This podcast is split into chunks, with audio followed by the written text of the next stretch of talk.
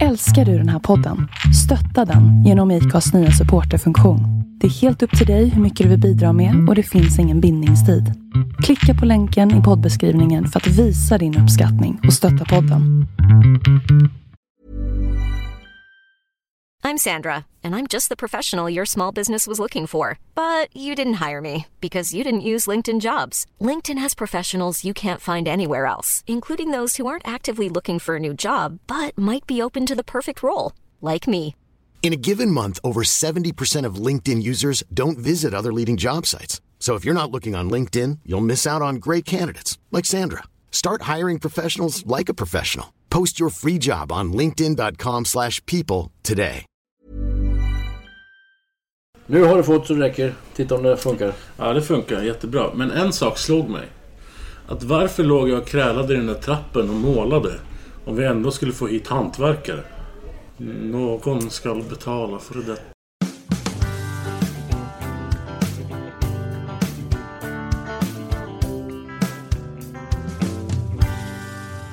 Hör du Carl Gustav. Vi börjar bli poddproffs nu. För att eh, nu har, det här blir vårt fjärde avsnitt. Nu är det ju jag i allmänhet som står för självförtroendet. Men nu tycker jag du tar i lite grann här. Poddproffs. Ja. Men visst, ja. Eh, Nej men de säger gör man någonting i 10 000 timmar så, så är man ju liksom proffs på det. ja, vad är vi uppe i? Fyra? Ja, I alla fall ifall vi räknar in redigering så vi definitivt har vi passerat 10 000 timmar. Ja, ja, ja. För att dina konstpauser, de skojar man inte bort. Hur är eh, magen höll jag på att säga, magkänslan? Så här en bit in. Mm, likadant som den har varit sedan podd nummer ett. Att det här är ett medel eller ett verktyg. Och därmed så kan det bli något. Och varken du eller jag vet. Och det är liksom det som är magkänslan. Pirret, ja pirr det är lite för mycket nykär och, och våren och sådär. Men, oh, oh, eh, vad ska vi kalla det? Det man inte kan bestämma, ta på, mäta och väga. Alltså det, den mängd människor och vilka människor som väljer att lyssna på denna podd. Det kan du och jag inte veta något om. Och vi kan inte veta vad de tycker och tänker. Men det känns nervöst och ja, faktiskt lite pirrigt också. Jag säger som eh, den eh, gode gubben brukar säga. Eh, man vet inte, men på något sätt så vet man ändå. Ja, oh ja. Känns det bekant? Ja, jo, det är ju visa ord. ja. Ja. Jag kan nog komma ihåg dem. Jag tror till och med lyssnarna kan identifiera din intetsägande logik. Men vi ska ju inte prata om det nu. Utan nu är det dags att bjuda in vår tredje gäst i vårt fjärde avsnitt. Och eh, eh, det kan ju te sig konstigt att man ska bjuda in en, en man av denna kalibern så här tidigt. Men jag tänker så här att det är så svårt att hitta bra unga människor ibland. Och så när man gör det, då tycker jag man ska lyfta fram dem. Jag håller med, Därför. 100%. Så presenterar vi William, Lövstakyrkans ungdomsledare. Välkommen. Tack så mycket. Du, eh, vi träffades ju typ första gången utan att någon av oss minns det. Eh, när Stämmer, du det minns var här med SVF, tror jag. Ja, du var här då. Ja, det var jag. Och det blir lite förnärmande att du inte minns det. Måste jag säga. Ja, det är lite pinsamt nu så efterhand. Du var här med din klass då och ni höll i en hel gudstjänst. Och det var fantastiskt bra. Minns du den gudstjänsten, Carl Gustaf? Nej. Nej, det gör jag faktiskt inte. Eh, Det känns ju bittert att säga det, men det är så. Eh, och sen efter ett tag så kom det fram, eh, det viskades i katakomberna att det var en viss William som skulle bli vår nästa ungdomsledare. Och jag tänkte, det här var min ärliga tanke. För att jag var supernöjd med Samuel och Alice. Tyckte de gjorde ett jättebra jobb och de eh, alternerade på ett imponerande sätt och det var liksom bra go.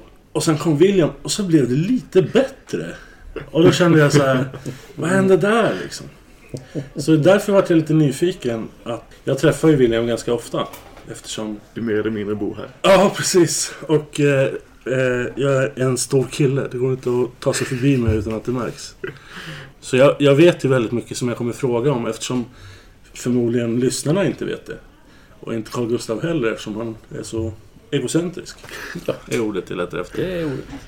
Eh, Så jag tänkte att du skulle få börja och, och berätta lite grann. Vem är William? Ja, eh, William är en människa som blev inbjuden för att han pratar väldigt mycket småländska. Bland annat. Eh, vilket ni kanske jag kommer från eh, en liten by kan man väl kalla det som heter Vrigstad. Eh, som eh, ligger ja, mitt i Småland. Eh, uppväxt där, hållit på med mycket sport. Eh, genom livet. Har eh, varit mycket i kyrkan. Eh, och ja, jag gick teknik på gymnasiet. Efter det gick jag bibelskola. Sen kom jag hit kan man väl säga. Ja, alltså både så här sportig och du vet vältränad och har någonting i skallen. Och fin dialekt. Och en horribel dialekt.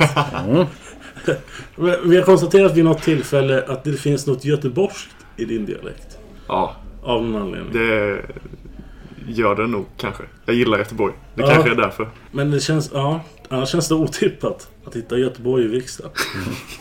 Men vad vet jag. Ja, det är... Eh, vad, vad tänkte du när du fick eh, frågan om att komma hit? Eh, jag tänkte ju att jag ska inte bli ungdomsledare, jag ska ju börja plugga.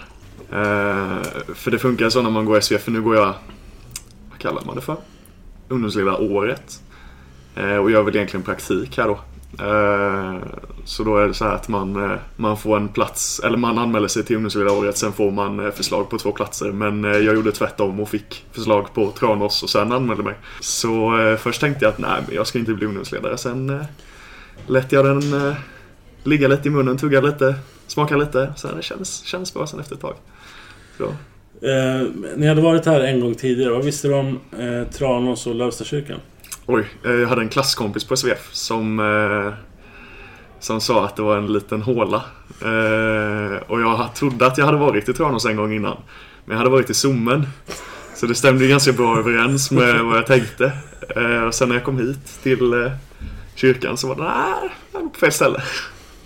För den som nu inte är från Tranås eller Sommen så kan vi bestämma att, att eh, Sommen är någonting som man passerar på vägen till Tranås. Ja. Det finns inte så mycket att stanna för där längre. Och det går rätt snabbt att passera. Ja, Men det är en fin liten eh, by, ett fint samhälle. ja. Alltså sitter man i passagerarsidan och tittar ner i mobilen så har man missat Sommen. Ja. Så kan man säga. Eller Jesper. Ja, eller Jesper. Något åt det hållet. Eh, Carl Gustav, dina första tankar när du hörde om William och eh, en kille från SVF och hela den grejen? Ja, mina första tankar var nog verbaliserade av min fru. Som sa så här, viskade till mig när William sa någonting, kanske höll ett vittnesbörd, presenterade sig själv, jag vet inte vilket. Under en gudstjänst att han är väldigt lik Erik. Det vill säga vår äldste son Erik. Och det är han. Han är förskräckligt lik vår son Erik. Som i sin tur är hemskt lik min fru. Han är inte lik mig ett dugg, lille Erik. Han är bara 33 år gammal, men han är väl lille Erik ändå. Så, så där, redan där så började det positivt på något sätt eh, som jag inte kan riktigt peka på. Men sen så har jag indirekt fått lite intryck om William som ungdomsledare från vår yngsta dotter. Som då är en ungdom, 13 år gammal, i denna församling. Och hon tycker, liksom alla andra, eller många andra, mycket bra om William. Ja. Ja. Jag tror det är ganska så alla tycker, om jag ska vara helt ärlig. Och sen eh, något som jag har lagt märke till som har förändrats drastiskt sen William kom in. Det är ljudnivån. Alltså han får igång de där flickorna i de där tonårsgrupperna och konfirmationsgrupperna så att man tror ju att man Väggarna ska rasa här ibland. Alltså. Men det är ju positivt. Det är ju Det- liv det man vill ha och det är ju... Det är på plussidan. Du pluggade teknik på gymnasiet. Ja. Sen bibelskola. Eh, steget känns inte supernaturligt. Och speciellt inte om man är idrottskille däremellan. Hur hamnar du där? Eh, ja, eh, jag hade tänkt att inte gå bibelskola faktiskt. Så eh, ja, det har du rätt i. Men varför gjorde du det då? För att jag kände att jag ville ha ett år paus mellan att plugga och plugga. Kan man säga. Ja. Eh, och min syster hade gått SVF innan. Så då tänkte jag att hon eh, hade väldigt mycket gott det. Så då tänkte jag att då tar jag ett år paus på bibelskola helt enkelt. Och sen började du på SVF. Hur var det då, första året där när ni, innan ni gav er ut på praktik? Det var... Ja, det var allt möjligt. Eh, för er som har gått folkis vet ni ju hur hur intensivt det är med varandra. Men eh, ja, det var väldigt roligt med kompisar och så, och så väldigt lärorikt också. Eh, man lär sig allt möjligt verkligen som handlar om tro och bibel och ja, allt däremellan liksom. Eh, som man inte heller tänker på när man går där men man märker nu i efterhand att man eh, lärde sig så fruktansvärt mycket. Och man, eller jag i alla fall är verkligen väldigt, väldigt glad att jag gick där. Men hur var din eh, bibelnivå innan liksom? Hade du läst mycket bibeln? Hade du varit mycket i kyrkan eller? Jag hade varit mycket i kyrkan men eh, mitt bibelläsande gick nog, i antal timmar gick nog att räkna på händerna under mitt liv innan bibelskola kan man väl säga i alla fall. Eh, så det, det ändrades ju lite grann i alla fall då. Det är ju tur det. Men eh, blev det så att det liksom hände någonting under det året som gjorde att du på något sätt liksom ändå tog an den här uppgiften som ungdomsledare? Eller var det någonting som liksom har följt dig hela tiden? När vi var på en annan praktik, eh, inte här i Tranås då, eh, ute på landet någonstans, jag kommer inte ihåg vad det var. Men då var vi i alla fall eh, ja, ett gäng där och så hade vi haft eh, eh en gudstjänst tillsammans eh, och så satt jag och eh, bad lite efter den på kvällen där. Eh, och så hade jag funderat rätt mycket på att eh, ta det lite mer seriöst med Gud. Lite mer, läsa Bibeln lite oftare kanske. Lite sådär. Eh, så eh, någon kväll när jag suttit och funderat lite så bad jag till Gud och sa att Nej, men jag, eh, jag satsar 100% på dig nu. Att det, allt jag gör i framtiden, eller så här, det jag lägger min tid på, det ska vara något som är sanktionerat av dig kanske man ska säga. Eller liksom eh, ska ha något med dig att göra i alla fall. Det är en bra startpunkt. Ja, och jag kände det att eh, efter det faktiskt så eh, Det hände rätt mycket grejer som eh, Ja, både bra och dåliga saker men som eh, allihop så har lett mig hit kan man ju säga. Men ja, är det fortfarande svårt att, att, att tänka mig någon som är så sportig som du är. Så smart och det är liksom... Och KG har ju gjort samma grej. Han var ju också, inte sportig var han men, men han var ju åtminstone intelligent och åkte ett år till Säffle plötsligt. Eh, och eh, jag som inte har gjort den resan, som har gjort en helt annan grej. Har ju svårt att förstå hur man kommer till den insikten. Så ni båda kan ju upplysa mig. Jo, alltså får jag bara tillägga, mest i förbigående, att jag är väl den ende runt det här bordet som har åkt Vasaloppet. Bara en sån sak. Men det var mest i förbigående. Ja, ja, det är ju ett klassiskt amatörlopp så. Visst. Nej men allvarligt. Ut, utbilda mig. Hur, hur går den resan från att, att vara intellektuell yngling till att välja något som i första hand inte klassas som en intellektuell utbildning. Liksom. Att gå bibelskola. Det handlar ju mer om någonting som finns inuti en. Liksom. Ska jag svara? Ja, Ja, eh, alltså jag intellektuell. Alltså jag trodde nog att eh, jag skulle läsa mycket språk och mycket historia och filosofi och sånt där krångel. Vilket jag dessutom också sen har gjort. Men eh, jag tyckte nog det var viktigt. Och inte bara lite engelska, för det kan ju vem som helst, utan sånt som ingen kunde. Latin och grekiska, hur man kan det? Det kan inte jag heller, men jag har läst åtminstone. Så jag, jag siktade på de där grejerna. Och satte någon kurs, någon ära i att nå de målen. Men sen fick jag eh, liksom lite spader. Jag, jag hade sökt och kommit in på ämneslärarlinjen vid Linköpings universitet. Men tackade nej. Och det här är slutet av 70-talet. Då, på den tiden var det dessutom ganska svårt att bli lärare. Ganska höga intagningspoäng. Och så tackade jag nej och jag vet inte riktigt vad jag ska göra. Men sen kommer veckan efter en inkallelse, det visste jag faktiskt inte, till att göra vapenfri militärtjänst och då gör jag det ett helt år.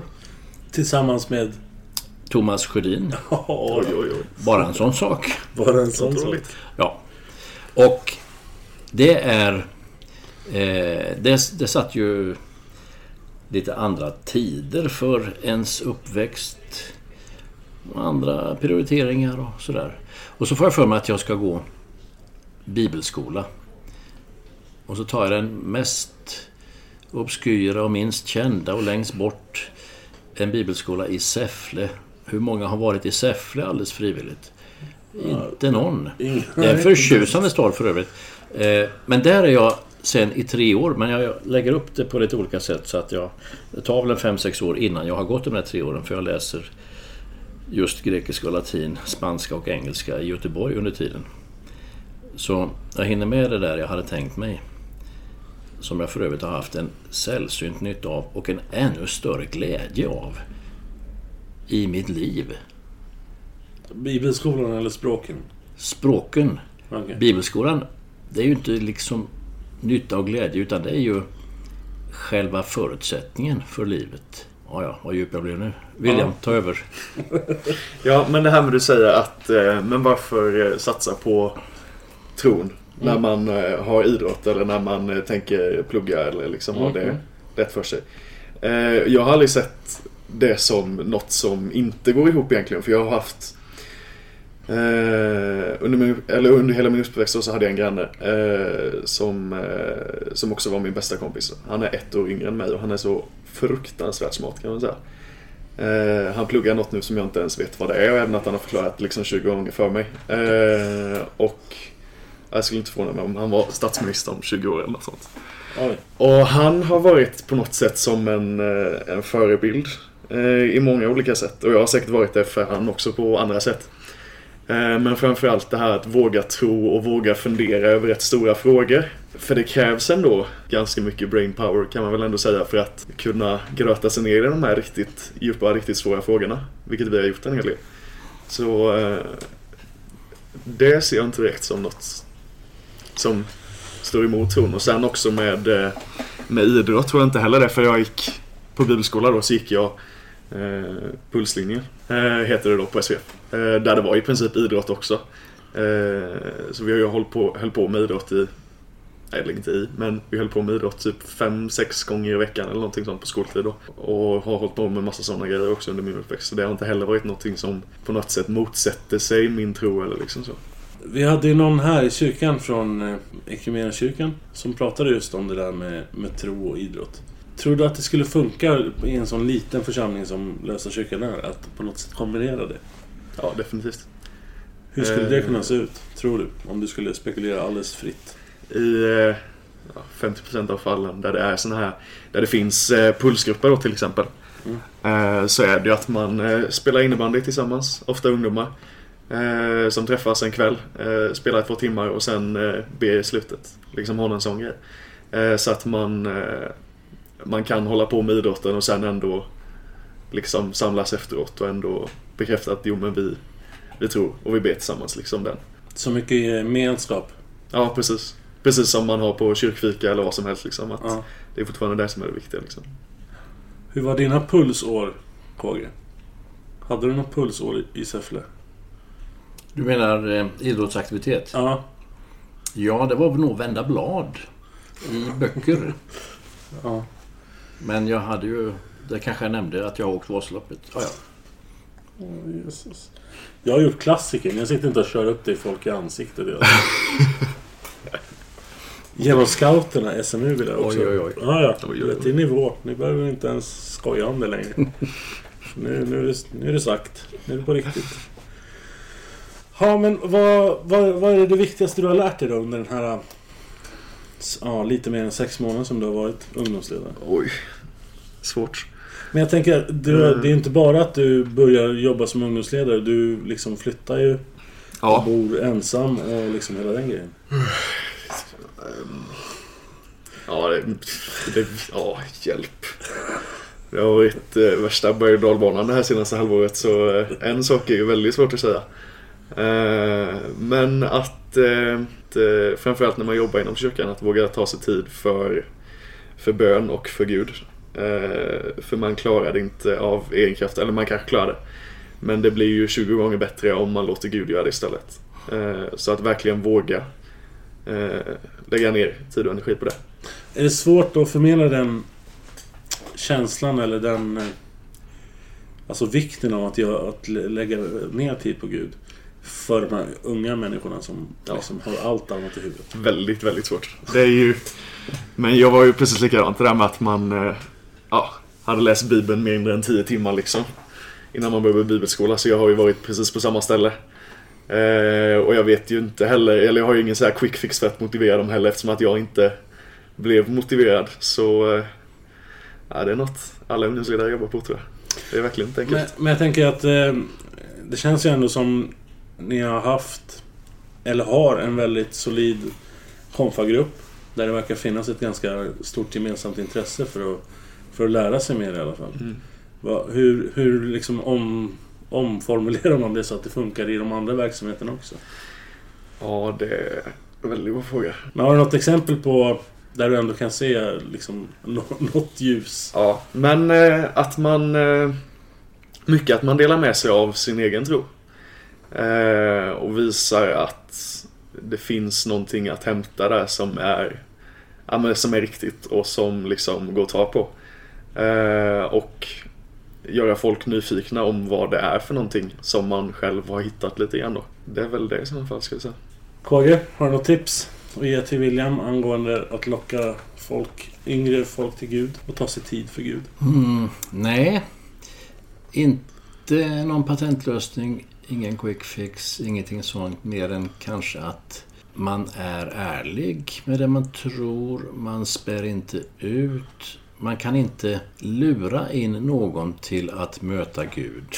Det går inte. Kan man skrämma dem till att tro det? Nej, det, nu är du inne på Birger Jarl och när tavasterna kristnades, alltså fin, finnarna. Eh, Det, det kanske lockar något, men Det går ju men kanske inte effektivt. Nej, men det är... Det, man kan inte skrämma in någon heller, men man får luta sig tillbaka för att det står att det är den heliga Ande som överbevisar. Och då är det inte jag, men jag kan vara röret, eller kanalen, eller verktyget som den heliga Ande då kan få använda. Kapsylöppnaren till och så där vidare. Men det är den heliga Ande som överbevisar någon annan människa. Det är ju inte jag, för då går det inte. Vi gjorde en eh, podd eh, tillsammans med eh, Ulrik Petersson. Förlåt. Det är ju jätteviktigt i Småland att uttala rätt. Så då gör jag det. Eh, och där kommer jag eh, diskutera mycket sådana här nymodigheter som yoga och eh, meditation och så. Att det liksom upptar människors medvetande. Är det någonting som du har märkt av bland, bland yngre? Att det finns liksom trender som på något sätt ska försöka eh, ta ut Gud på något sätt? Typ nyandlighet och sånt tänker Ja, ja precis. Ehm, nej. Det, det tror jag först blir en grej när man är kanske 20 plus. Eh, 30 plus. Ja, 20-30 plus skulle jag nog säga. Eh, så bland unga är inte det... Det är ingen större grej så. Eh, men eh, alltså det är ju svårt att försöka inse det själv att, och framförallt försöka få ungdomar också att inse det. Men att alltså, det här med alla mobiler, alla sociala medier och sånt tar ju otroligt mycket tid. Eh, och fokus och liksom eh, i väldigt många fall också fokus bort från Gud. Så Kan det, kan det ändå är- vara något eh, verktyg? Eh, Jag menar, det finns ganska mycket ont i de här telefonerna. Säger jag som har två döttrar som liksom tappar möjligheten att andas när telefonen inte är i närheten. Jag, tänk, jag tänker att hela tiden att jag måste hitta någonting positivt Mm.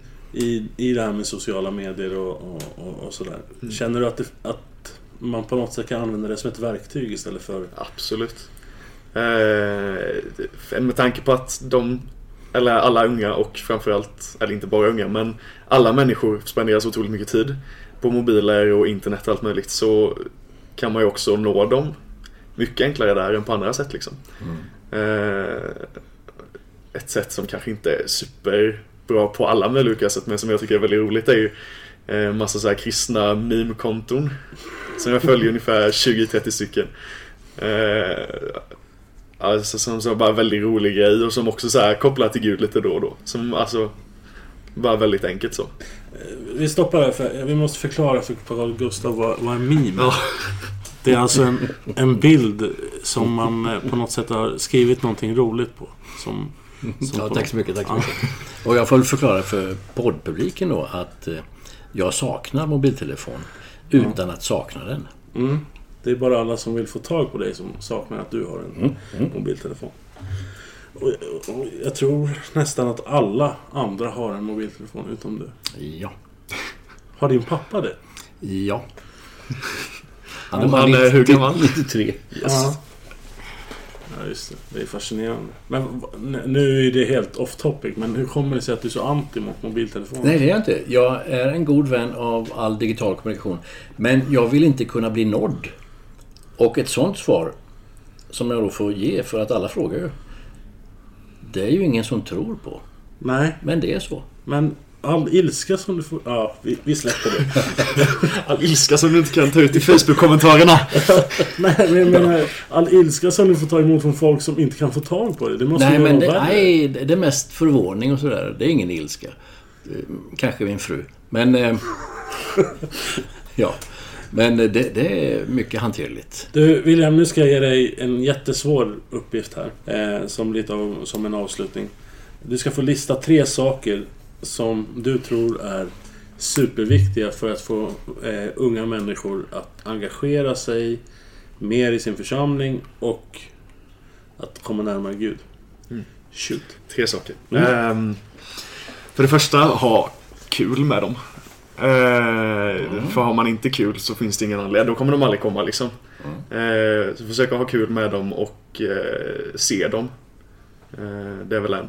Mm. Eh, sen en annan är väl också lite det jag sa innan att försöka ge sitt egna vittnesbörd och visa vad Gud har gjort eh, i ens liv. Eh, så försöka väcka intresse på så sätt. Och nummer tre. Det är en, en blandning mellan de två. Jag vet inte. Nej, gud. Nej, alltså- den där trean får du fundera Ja, på. den... Eh, Och, och fundera på den medan KG eh, ger oss ett, något form av slutord här. Innan William får avsluta. Ja, sånt, sånt säger han jämt. Eh, nu ska KG ge ett slutord. Och i vanlig ordning säger jag oförberedd och här kommer ett oförberett slutord. Inom fastighetsjuridiken så gäller en hel del saker. När man köper ett hus så ska man, har man ansvar att se till, leta efter dolda fel, leta efter sånt som man kan upptäcka. Som köpare har man det ansvaret. Som säljare har man ett något större men samma ansvar. Visa det som är fel på huset eller fastigheten. Visa det som man tror skulle kunna bli ett fel inom en halvårsperiod. Det är, på förekommande anledning så har man varit lite noggrann med de där sakerna inom just fastighetsjuridiken. För sen så köper man ett hus och upptäcker ett fel som var dolt, ja då får faktiskt säljaren stå för det. Köper man ett hus och upptäcker ett fel som man borde ha hittat själv, då får köparen stå för det. Lite kortfattat så står det så. Hur ska vi få till det här? Jo, det är mycket enkelt. För Paulus skriver i sitt Korinthierbrev nummer 1 i kapitel 7 som är väl värd att läsa. Det kapitlet. Så står det så här. Gud har köpt er. Låt er därför inte bli slavar under människor. Vi tar den första halvan. Gud har köpt er. Ja, där finns det inga dolda fel. För de felen är allt annat än dolda. De är mycket uppenbara. Men priset är betalt och köpet kan inte gå tillbaka därför att det är ett evärdligt, det är ett evigt, det är ett ständigt giltigt pris som är betalt på Golgata. Så Gud har köpt mig med alla mina dolda fel, brister, trasiga rör, dålig el eh, och så vidare. Och han gjorde det väl medveten om detta köp. Fastighetsjuridiken i Guds rike är av en annan kaliber. Alltså, det finns bara en podd i hela världen som kan på något sätt knyta samman Bibeln och en fastighetsaffär. Och hur den går till. Och det är det finns nog den- bara en person. Ja, precis. Eh, KG. Det är nästan så att jag känner för att spontant applådera. Så bra var det. Då sa vi den. Nummer tre. Yes, nummer tre. Mm. Eh, mycket sport. Mycket sport. Mycket sport. KG vrider sig av ångest här.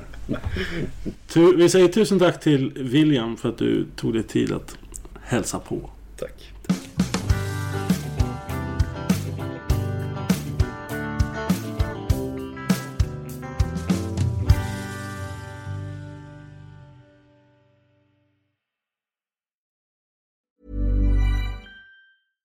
Hey, it's Paige DeSorbo from Giggly Squad. High quality fashion without the price tag. Say hello to Quince. I'm snagging high-end essentials like cozy cashmere sweaters, sleek leather jackets, fine jewelry, and so much more. With Quince being 50 to 80% less than similar brands. And they partner with factories that prioritize safe, ethical, and responsible manufacturing. I love that. Luxury quality within reach. Go to quince.com slash style to get free shipping and 365 day returns on your next order. Quince.com slash style.